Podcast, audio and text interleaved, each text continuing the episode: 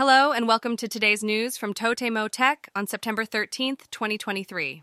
In today's news, Apple has announced some exciting developments with its new iPhone fifteen Pro. The device will feature a new function called spatial video, which is reminiscent of a trend from twelve years ago. We'll hear from a journalist who has been closely following smartphone cameras to explain more. In other Apple news, the company has started selling a Lightning to U S B C adapter in Japan. Priced at four thousand seven hundred eighty yen, this adapter is designed for Lightning accessories. This move comes as Apple continues to make changes to its product lineup. Moving on to pricing details, Apple Japan has revealed the prices for the iPhone fifteen series.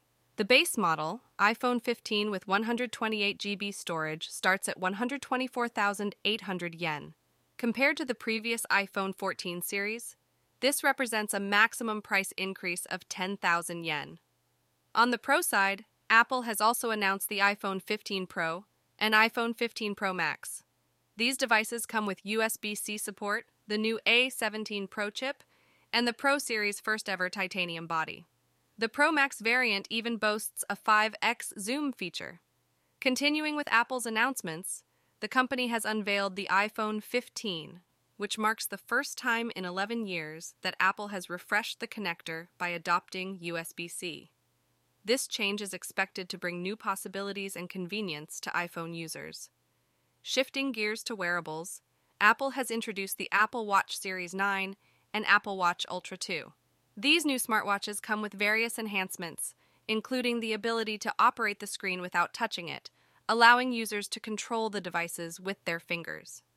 Lastly, in entertainment news, the popular anime Attack on Titan is coming to an end after ten years of broadcasting. To celebrate this milestone, the publisher Kodansha has announced an online event where fans can participate and enjoy a virtual after-party, although there is an admission fee. That concludes today's news from Totemo Tech. Stay tuned for more updates and insights on the latest tech trends. And that's all for today's news. Thanks for listening to Totemo Tech.